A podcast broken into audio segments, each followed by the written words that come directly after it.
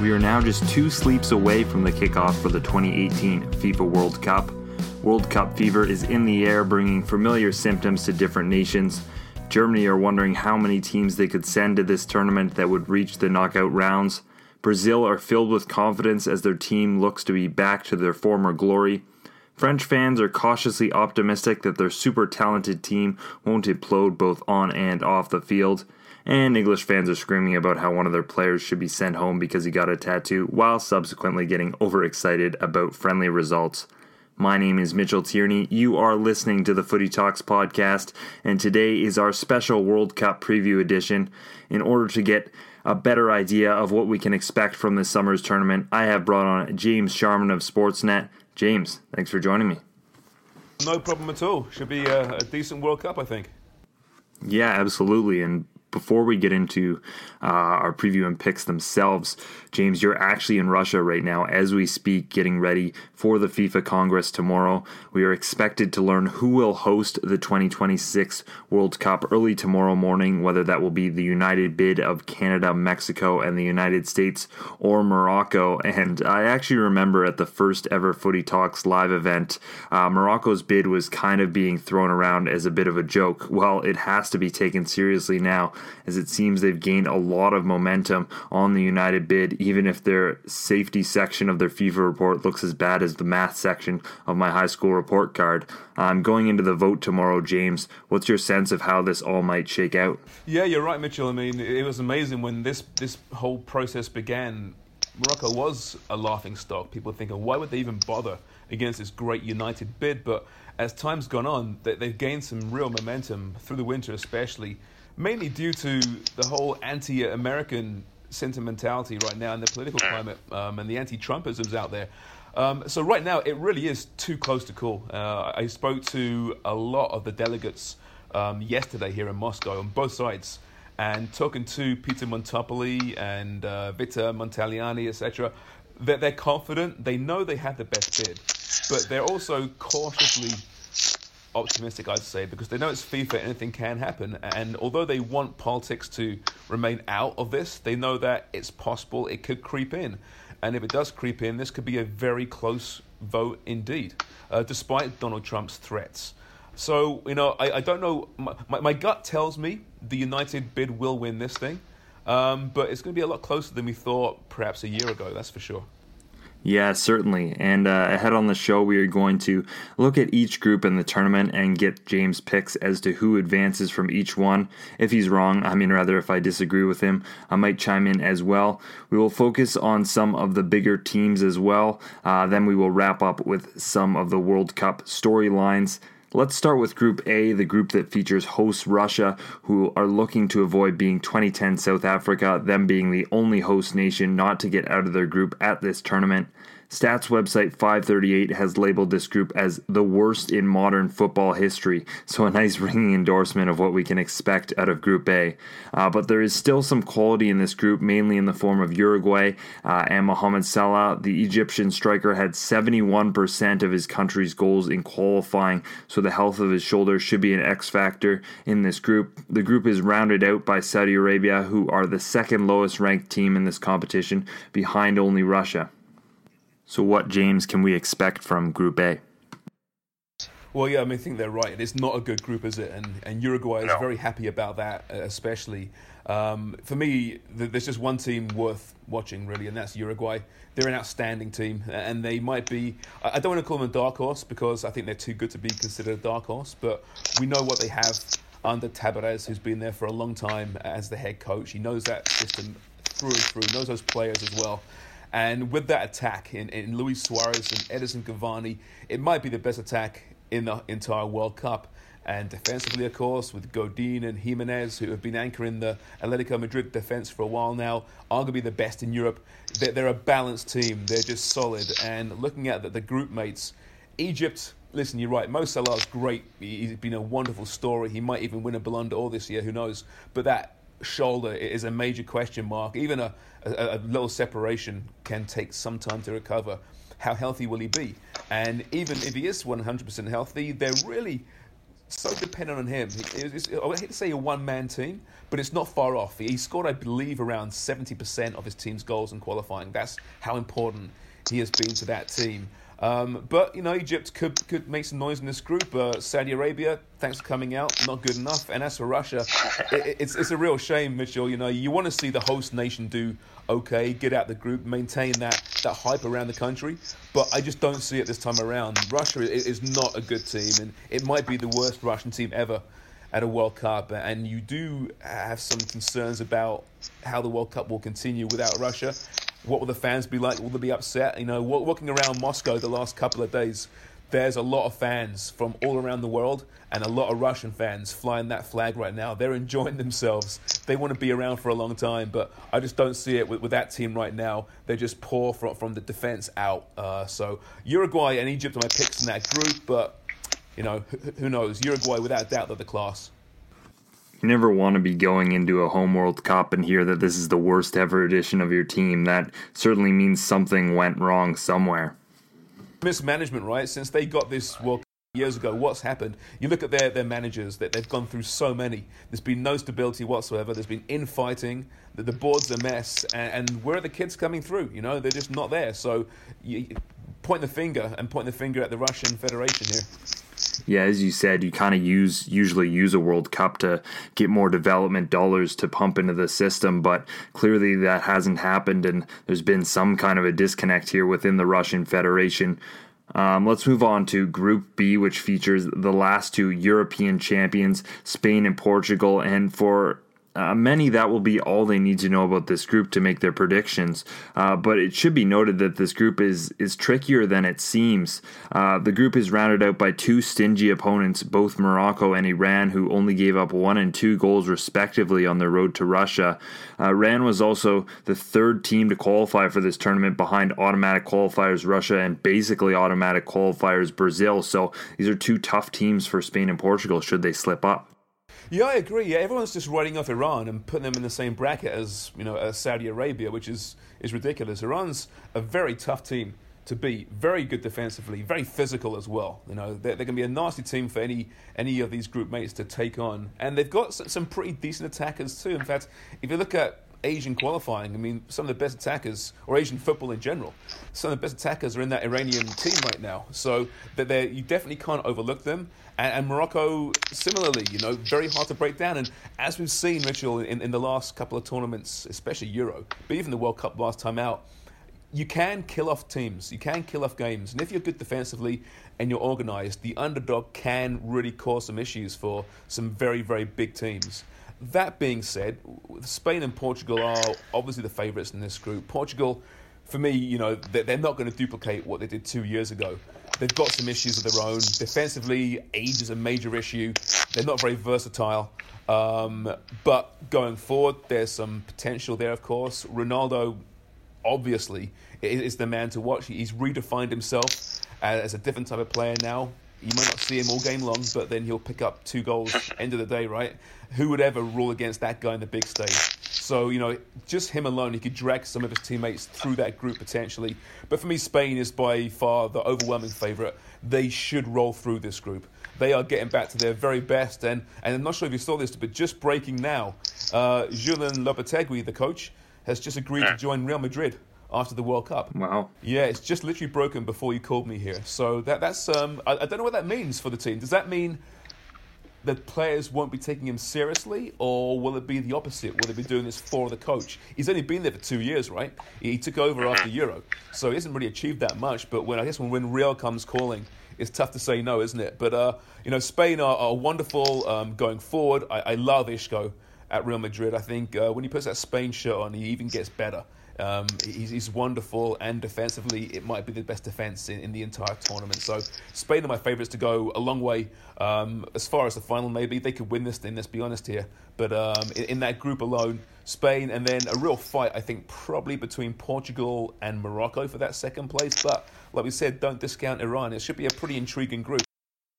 So if Spain doesn't get out of this group, does Real instantly fire him? Yeah, you know, it's funny. I thought the same thing because they're such reactionaries, right? They always sign the big player, right, at World Cups or sign the big name. And I wonder if they crash and burn in the group phase, does Lopetegui not get that dream job? Probably not, but uh, that would be quite amusing, wouldn't it? Yeah, absolutely, it would. And picking up on Spain, uh, to, to kind of use a hockey analogy here, um, they kind of strike me as similar to the two thousand two uh, Canadian Olympic hockey team, the team that went out and won gold and then four years later uh, tried to win gold with pretty much the exact same team who were all four years older. Spain kind of tried to do the same thing in twenty ten and twenty fourteen, and it obviously didn't go very well for them, not getting out of their group at the last tournament. Um, so how exciting is this Spain team now that they've added a couple of younger players who can kind of uh, you know, bring the next generation here? Well, I think it is certainly moving forward, um, you know, for the next tournaments, absolutely. But you look at this potential starting eleven, and you know, who knows, you know, quite what it's going to be like. But um, the veterans are still key, right? You know, David Silva is going to be key.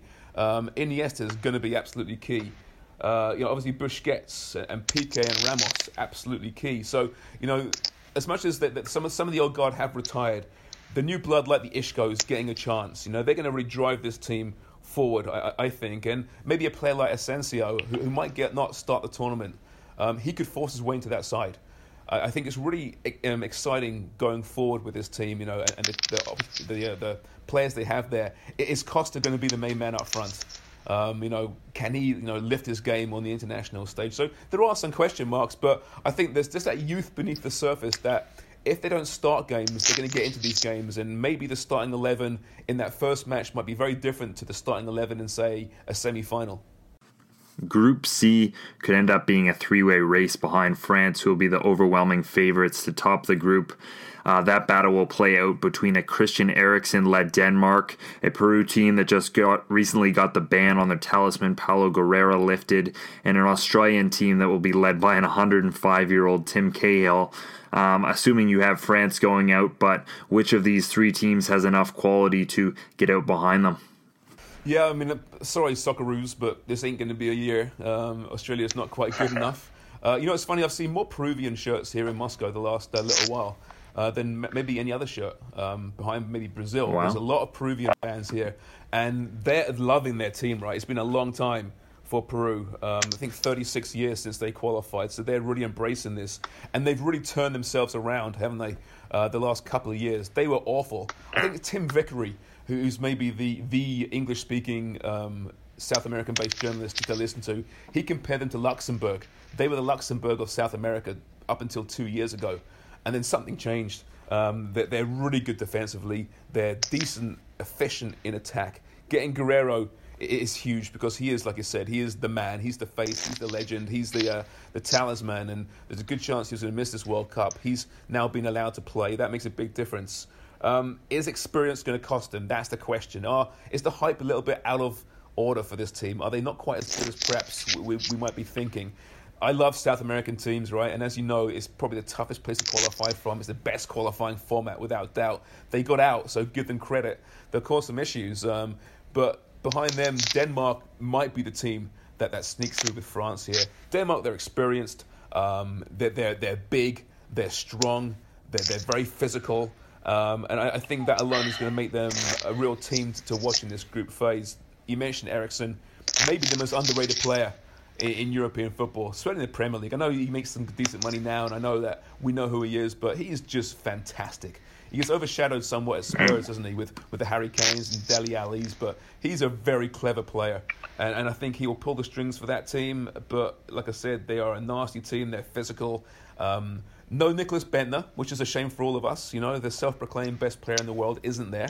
Uh, a real shame. But I, I think it's going to be a real battle between Peru and Denmark to finish behind France, who who should run away with the group. What do you make of this French team? Because they seem to have all the talent on paper uh, to win this whole thing. But with French teams, they, they never seem to be a safe bet because you're never sure how things are going to play out, uh, both on the field and perhaps more importantly in the room. Um, you know, they were the runners-up at the last Euros, and they seem to have all kinds of talent. So how do you see things playing out for France? Yeah, you're right. You know, if France, if they click, then, you know, watch out. This team could win this tournament. that's how talented they are. And, and they could put, like Germany, they could put two teams in this tournament, really. If you look at some of the players that they, they left out of the squad, as an England fan, it makes me sick. It's like, my word, these players aren't good enough for, for a twenty-three man squad. Um, but, you know, there are obviously always that undercurrent of um, disharmony behind the scenes. Um, it doesn't seem that the players are big fans of Didier Deschamps. Um, he is quite a cautious, pragmatic coach, and with the flamboyancy that this team can offer, you'd like to see him open up a little bit, let them play some football. But, you know, they still have the class. You know, if Paul Pogba can, can play like he often does in a blue shirt, that's going to be key for them. If they can play the right formation, the right system to fit him, I'm not sure they will, because the, the system that fits Paul Pogba doesn't really fit Antoine Griezmann, who might be the best player, um, and vice versa, right? So so I don't know if, if Deschamps even knows the answer to that right now, but if they can get it sorted out, if they are happy, which is why I think a really fast start's really important for this team, get some good results, stay happy, then watch out. They're going to be one of the teams to watch. The potential group of death in this competition could be Group D, which is headlined by twenty fourteen World Cup runners-up Argentina. Joining them is a Croatian team that has plenty of talent on the field, but all sorts of issues off it as they continue to be incredibly unpopular in their home nation. Nigeria, they have arguably the best kit in the tournament and a solid team to boot, and Iceland are the smallest nation to ever qualify for a World Cup. They have a population of just over three hundred thirty thousand people, although it turns out at least uh, two hundred thousand of them are UEFA A licensed coaches. So how do you see this group shaking out? You're right. You know, Iceland was a nice story, right? And, and they've it's a great story, right? You know, what they've done to turn that whole um, country around into a decent footballing side. But I just don't see them duplicating what they did at Euro. They caught a lot of teams off guard. A lot of teams. And listen, they, they were so organised. They defended brilliantly, got timely goals, take nothing away from them. But to do it in the World Cup, I, I find it tough to, to really stomach that. I couldn't, I mean, let's be honest. I mean, it was awful to watch, wasn't it, Iceland? I mean, nice stories, nice moments, but overall, not great games. Um, hmm. And they got. It's a, coming from an England fan. Yeah, I, I might be a little bit biased there, perhaps, but even before that. Um, but, you know, if you look behind them, you know, who's going to fight for that second place if we assume that Argentina's in first place? Croatia, you're right. I mean, I, I love Croatia. I think they can play some of the most attractive football in the world. It might be the best midfield at this World Cup. It's tough to say it's not, you know, with Rakitic in there and obviously Modric, who's one of my all-time favourites, even though he plays a different role, doesn't he, with, with Croatia, a more advanced role than we see with Real Madrid, where he's more of that holding midfielder. Um Not that sure with the consistency in goal scoring on, on Croatia right now. And defensively, there's some question marks there for sure. Um, a very inexperienced coach as well, who comes in, Zlatko Dalic, of course, and he, he comes in amidst a lot of turmoil uh, at the end of qualifying. And you mentioned off the field, it's an absolute mess there, isn't it, in Croatia? Uh, the players and the federation always at war, the fans at war. You know, we saw some horrible scenes during qualifying as as some fans and even players, you know, took on the, the federation. So a lot of uh, background noise with Croatia. But if they can come together as, as a team and, and maybe, you know, us against the world mentality, watch out for them. Um, Nigeria. Nigeria's an interesting one. It seems whenever they're, they're at a World Cup, you expect them to do really well and be this big breakthrough African nation, and then they disappoint, don't they? Um, I hope it's not the case this year. You're right, they got decent-looking outfits, and we'll give them that much. They got a very good midfield. Again, goal-scoring could be a slight issue. I like Victor Moses um, playing up front, though. I mean, it's amazing, isn't it? We we see him at Chelsea or wherever he is in, in England playing at that wing-back position. Then with his national team, he's pushing far forward in that in that front three, which is interesting. Uh, but, you know, I, I don't know if they're quite the quality to, to go too far in this tournament. But let's be honest, you know, is Argentina the best in the group? But Argentina have that potential. They could implode as well. They're, they're not what they once were, as you know there. Um, and, and a lot of pressure on that guy who, who wears... Uh, that shirt with Messi on the back. Hmm, wonder who that guy is. Uh, Argentina are, are kind of an interesting team. Uh, with them, I was kind of thinking of, we recently saw Alex Ovechkin finally get his Stanley Cup um, after, you know, several years of coming up second. It's something you can draw in comparison with Lionel Messi, who uh, has so many second places um, throughout his career. And you almost wonder if perhaps this Argentina side um, will get a little joy out of not being uh, front and center of a lot of people's predictions. Not a lot of people are giving them uh, the time of day going into this tournament, so maybe, just maybe, like uh, Ovechkin's Washington Capitals, they can fly under the radar a little bit. Yeah, it might do, because I don't think the fans expect that much, do they, from Argentina? I think they're quite realistic that this isn't the best Argentina seed side they've ever seen, but it does have game breakers on it up front. Defensively, there's clearly some issues. You know, can you rely on Fazio and uh, Otamendi? You know, I'm not sure you can, but you can rely on, on Messi, and you can, you know, rely on Aguero and, and Di Maria, and, and this kid Pavon, who looks really good actually coming through, a young player who's working very well with Leo Messi right now. Um, but it, it's, it's fascinating. In comes Sampaoli as the manager, and he's did, did such a great job with Chile, playing a very different brand of football, and he comes in in qualifying, he gets them through just about um, late in that campaign there, but the, you know, it, his style is not what they're used to. So now he's got a few weeks with them. Can he find a way to make that team work within his tactical base? I hope he can, because it's funny you mentioned Ovechkin. You know, I, I, I was very much on the, the side of it doesn't matter what he does in the, in the Stanley Cup. He's got the stats to prove what he's done. His legacy won't be tarnished. And then he wins it, and like, wow, yeah, actually, he did need that. It looks great with the cup. Great m- images, right? And Messi could be the same way. You know, I'm, I'm a Messi guy in that old chestnut of an argument. Messi, Ronaldo. I'm always on Messi's side, taking nothing from Ronaldo. But his, his numbers speak for themselves. I don't think he really needs a World Cup, but it would sure help, wouldn't it? It would sure be the, the, the cherry on top if he could manage it. But I'm not sure this team's the one to take him to the promised land. Group E is another group that it's kind of like that Group C that seems to be uh, have a top team and, and kind of a chase group. Uh, Brazil under Chiche has been fantastic, and it probably shouldn't be too hard for them to get out of this group if they are playing up to their recent standard. Um, and that could leave Costa Rica, who evidently were the big surprise at the last uh, World Cup tournament, getting to the quarterfinals, uh, battling it out alongside Switzerland and Serbia. So this should be an interesting group to see who gets out behind Brazil.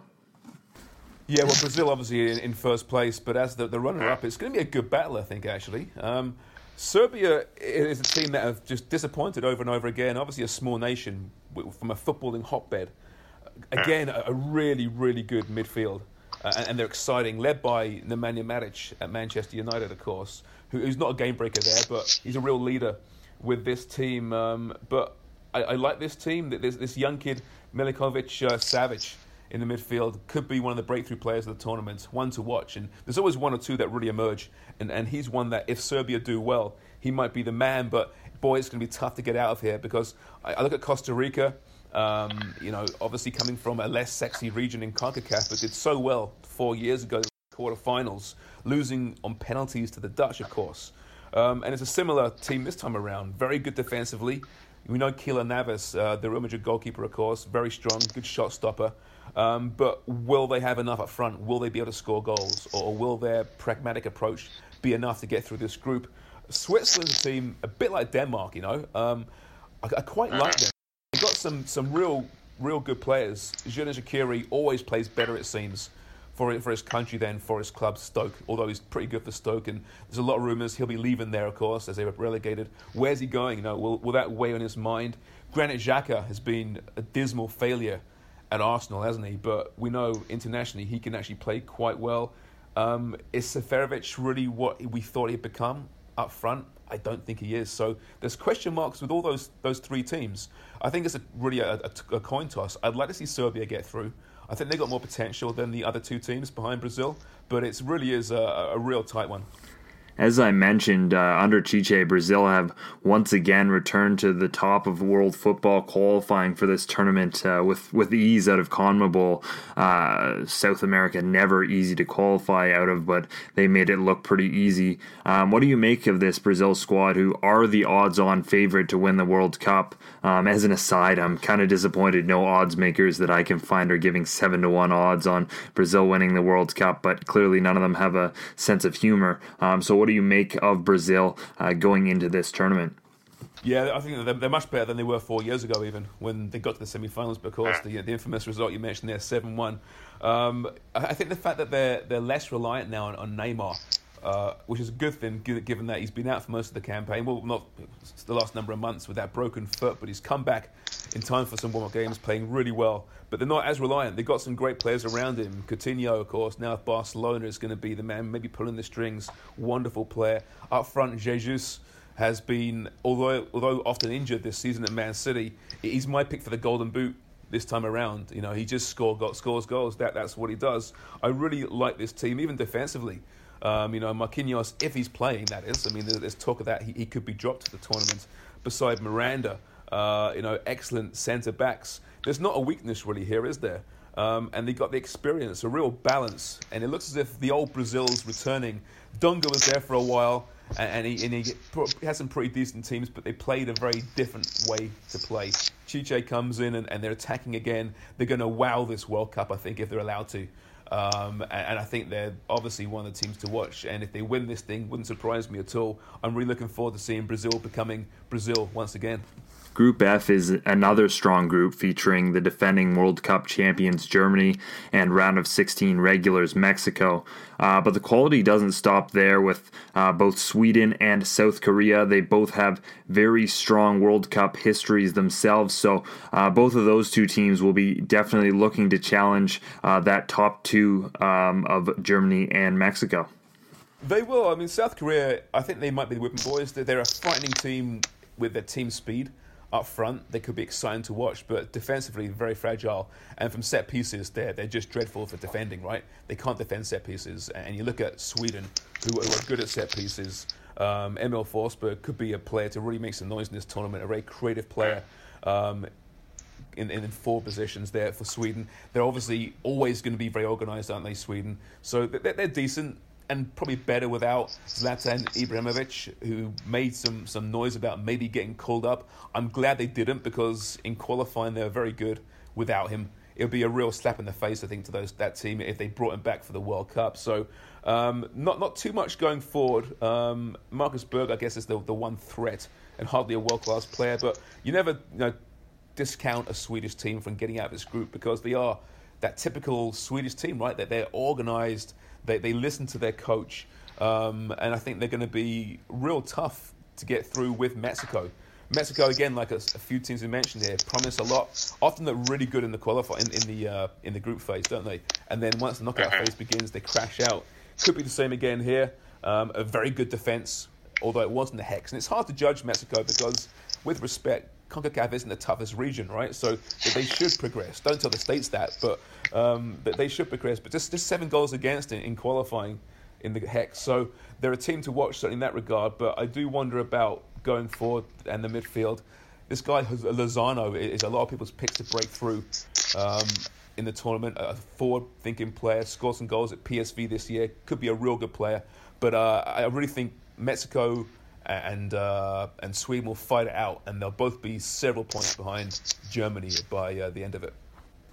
The Germans, of course, they are looking to become the first repeat World Cup winners since nineteen sixty-two in Brazil. Who else accomplished the feat? Even England have won since then, so that gives that you an idea right. of how long yeah, it's, it's been. There's slides here, I, I noticed. Yeah, yeah. uh, but... That gives you an idea of how long it's been. And Germany, they might be the best bet to do it. Um, they've supplemented the, supplemented their team uh, with a lot of pieces uh, of that twenty fourteen team uh, w- with more young talent, and they once again look as dangerous a side as there is in this competition. Yeah, they really are. I mean, they're my pick to win it, and I had to give a pick, so I had to pick someone, right? I couldn't really go wrong out of uh, the top four teams, so I did pick Germany. We saw them last year at the Confederations Cup, and with a second team, maybe a third team, that they, they won it with these young kids pushing through. The fact that they could drop a player like Leroy Sané just speaks volumes about how, how deep this team is. Um, I think even German journalists were surprised that they dropped Sané, because Jogi Löw has his system and has the way this team plays and, and should behave off the field. So he's picked it, and, and it's tough to roll against them. They're still very similar to last time around, of course, when they won it. Missing the likes of Philipp Lahm, that's huge, of course. We know that. But up front, Timo Werner comes aboard, could be a breakout player. Um, I think those of us who watch the game, we know who he is. At Leipzig, very good player, prolific goal scorer. Um, internationally, it's time that he starts delivering up front, and they didn't really have that out-and-out striker last time around, and they still won it, didn't they?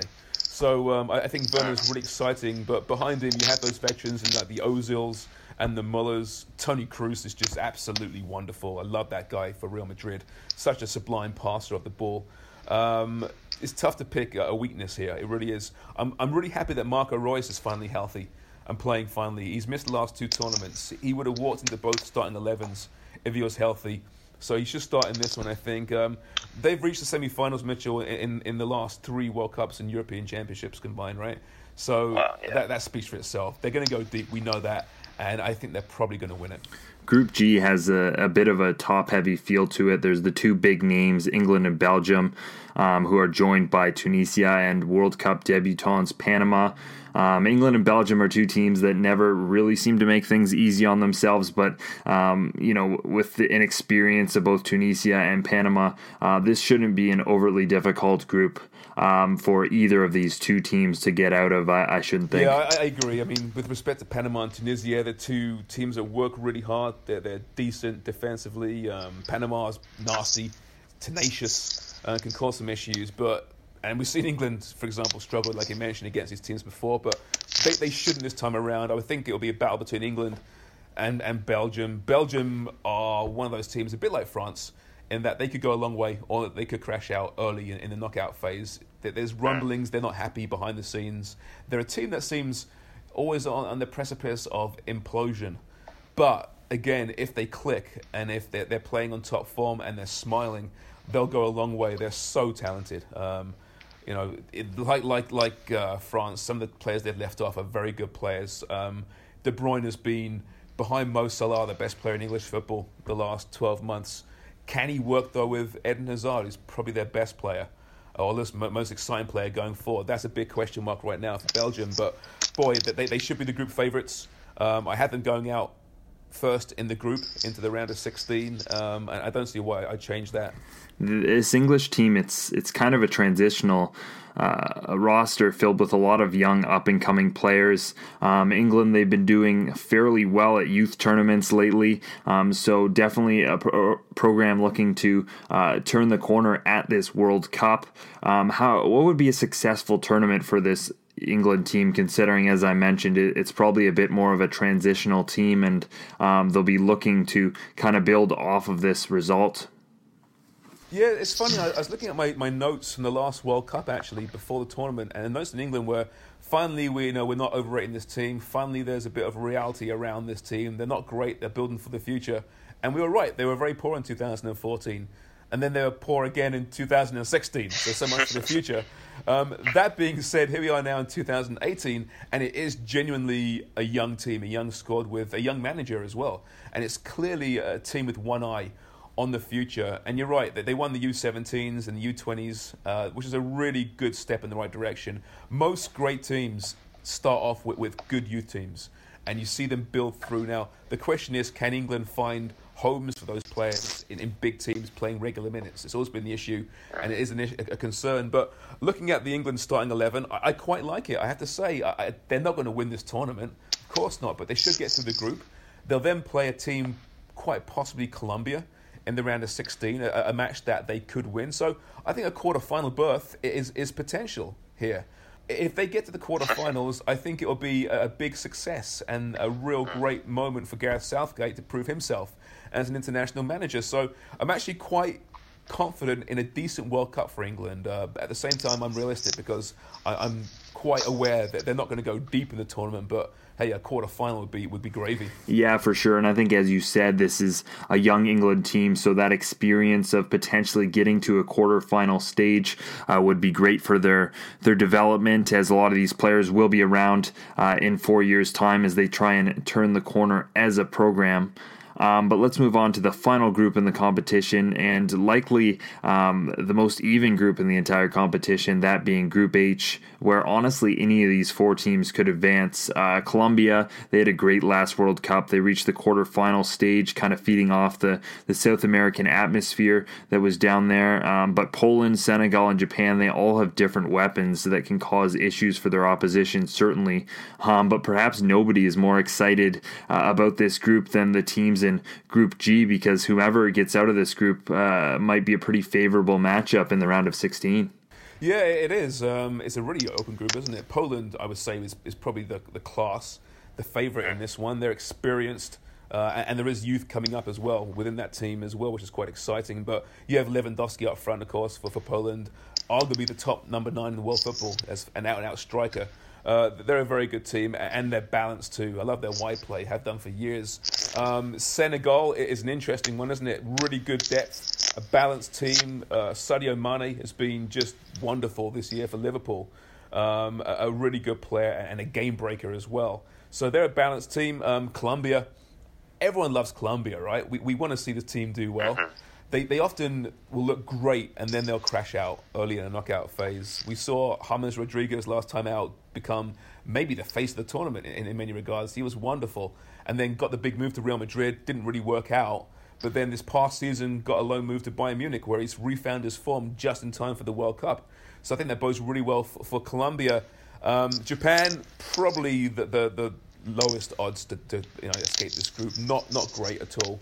Experience, sure. Um, that they've into their third World Cup, I think, most of this group actually. So they know each other, but there isn't that much talent there, I don't think. And some of the the, the, the names like Honda, for example, Hasebe, Kagawa, they're older players now who, who aren't as dynamic as they used to be. So I think they're probably uh, on the outside looking in. But I would say Colombia will, will qualify just behind Poland, but don't rule out Senegal. You know, they might be one of those teams as a potential dark horse to make a run, which would be nice to see. Yeah, I actually really like this Senegal team. I mean, they have a lot of attacking quality, and they certainly attack with pace, which is something that I really like in teams. Um, we haven't really seen them play against top European opposition or, or any team that's really a measuring stick yet. So that's one thing um, where they're kind of a tough team to project just because they've been playing a lot of their games the past uh, a couple of years in, in Africa, and you never want to uh, really read too much into friendly results, but it would be nice uh, if you're projecting them at least to get a bit of a measuring stick. But um, let's move on to some World Cup storylines, uh, starting with, um, well, there's not going to be any Italy or Netherlands at this tournament, um, among other teams, so there's not going to be perhaps the same quality of player. Um, who's the player, James, that you, you feel uh, is missing the most in this competition um, from one of the teams that uh, won't be there in Russia? Well, if you ask Ibra, it's him, right? Because, you know, what's the World Cup without Ibra, you know? Um, but all joking aside, I look at Chile. I love Chile, you know. They're, they're such a great team to watch. They, they've bossed South American soccer for the last number of years, had a bad campaign, probably because they're absolutely knackered from playing so much football the last little while. We're going to miss them, and, and of course, with that, we'll, we'll miss Alexis Sanchez, who, uh, you know, really didn't right, quite reach the heights we'd hoped um, when he made the move to Manchester United. But again, I think he's tired. I think he'll be fine next year. But I'm going to really miss him because, man, he's fun to watch, and he's the kind of guy that can turn a game With, with one move, isn't he? Um, and I think that kind of offensive player we're going to miss because I have a suspicion that the way international football is right now, it is so tactical, it can be quite defensive, as you saw at Euro, which wasn't a great tournament. You need game breakers. We need those players who, who can make those those little moves or score that goal and to turn games and to make a match that's otherwise boring incredibly exciting. And I think there's a few of those missing, but for me, it's Alexis Sanchez. And we might not get any true heavyweight battles until the knockout stages, uh, but this year's groups should provide us with a few pretty good matches. Um, are there any games in particular, James, that stand out to you as must-watch from the group stage? Yeah, I mean, obviously, uh, I think on the second day, isn't it, Portugal take on Spain, which will be really in- interesting. We'll see where Spain's at, and we'll see what, what tactical um, lookout Portugal's doing. Are they going to follow the same suit as they did Uh, at Euro, and that is just park the bus, deep blocks, and defend their way to the championship? It'd be really interesting. In qualifying, they didn't really have to do that so much because they're obviously in quite a weak group and they played some quite attractive football at times, but I suspect Fernando Santos might might go back to the old tried and tested for this tournament. But for one team, you know, game to watch, um, I, I really like the Argentina-Croatia game in Group D, which goes on, on the twenty-first of June. Um, Argentina has mentioned so many question marks about this team and how they're going to play, and can they they, they um, group together around Leo Messi against a Croatia team who, who, much like Argentina, I just don't quite know what to expect. I know what they can do and what I hope they'll do, but they're two teams that could be awful in this World Cup or could be quite brilliant, and, and maybe we'll get a good idea in that first match. I actually had a friend invite me over for the first day of the World Cup, and uh, he he tabbed that as as the day after the opening day, that being the, the Spain-Portugal game. So he, he did that on purpose. You mean uh, Russia, Saudi Arabia isn't going to just... Uh, I'm actually going to be in the air flying back to, to Canada during that match, and I'm I'm actually not upset about it. Yeah, again, for opening games, well, I mean, they are the two uh, lowest ranked Uh, teams in the competition, so it might not be the best game there, but um, four years ago it was James Rodriguez who secured a move to Real Madrid with his incredible play at the twenty fourteen World Cup. Uh, James, if you had to predict a player that would kind of have a similar tournament and um, bring a spotlight on him for his play at this competition, uh, who might that be?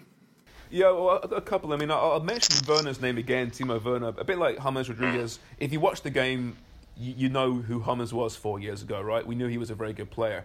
Um, but he obviously raised his game um, and got to a brand new level and scored some, some wonderful goals for, for his team.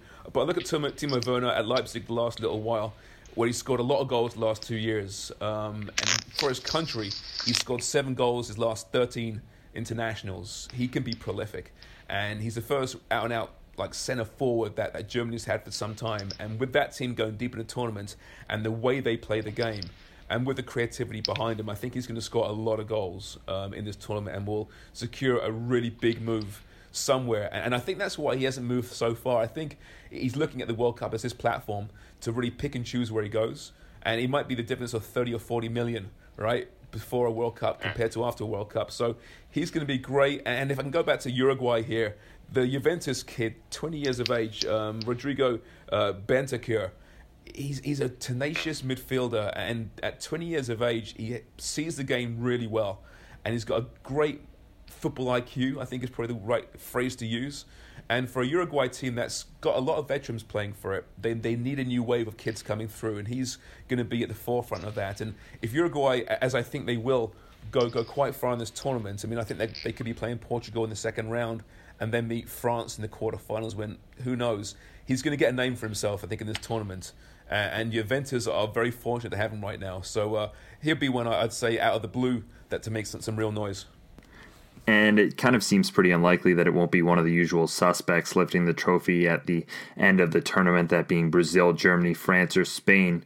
Um, but who is the team that could potentially, you know, disrupt some of these teams and, um, you know, catch some people by surprise at this year's World Cup? Yeah, this is the toughest question I've I've had. You know, I've, I've been asked it a few times now, and I just I don't see the small, tiny team coming in. I, I mean, Senegal, you mentioned, might be a good pick. You know, might cause some issues in their group.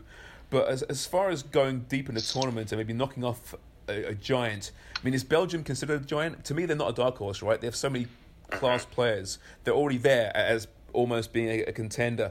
Um, it's it's really hard to say. Maybe it's Colombia. You know, if if they find their form and, and they get the job done, they get out of their group, they can make a, a quarterfinal run to a, a game against Germany, maybe.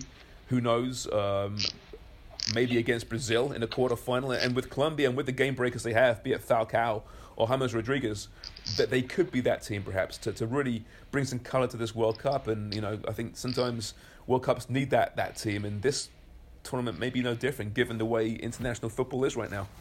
Yeah, it's a fair point. You know, any of the teams in kind of that tier below the top tier, you know, your Croatia, your Belgium, um, even your Uruguay, they, they aren't really, they can't really be considered dark horses because they do have so much quality to their team. They have so many players playing in Europe. So if you're looking at a true dark horse, they don't really fit the bill. And usually, Mitchell, like, the dark horse is a dark horse for a reason, and that no one expects to do anything, right? They they become that yeah. dark horse.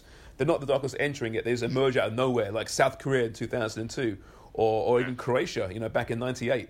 No one expects anything, and then before you know it, wow, they're in the semi-finals. And as for who will lift the trophy on July fifteenth, I know you said you've already gone with Germany as your pick, a, a solid pick. I, I'm not going much further out on a limb here by picking Brazil, considering, you know, we've both picked the two odds-on favorites. Um, but I, I really like this Brazil side. I think beyond the o- obvious offensive talent, um, it's it's the role players and how much they've improved in the past four years. Uh, you look at their goalkeepers.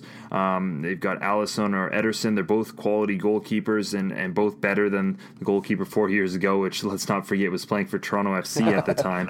um, I also think uh, Casemiro adds a level of protection that Brazil's backline uh, didn't really have in twenty fourteen. And, and, you know, in the midfield and up front, you've got players like Paulinho and Roberto Firmino who um, will come in there and, and do hard work for you. And, uh, you know, give those attacking players kind of an opportunity um, to go forward and um, do what they do best.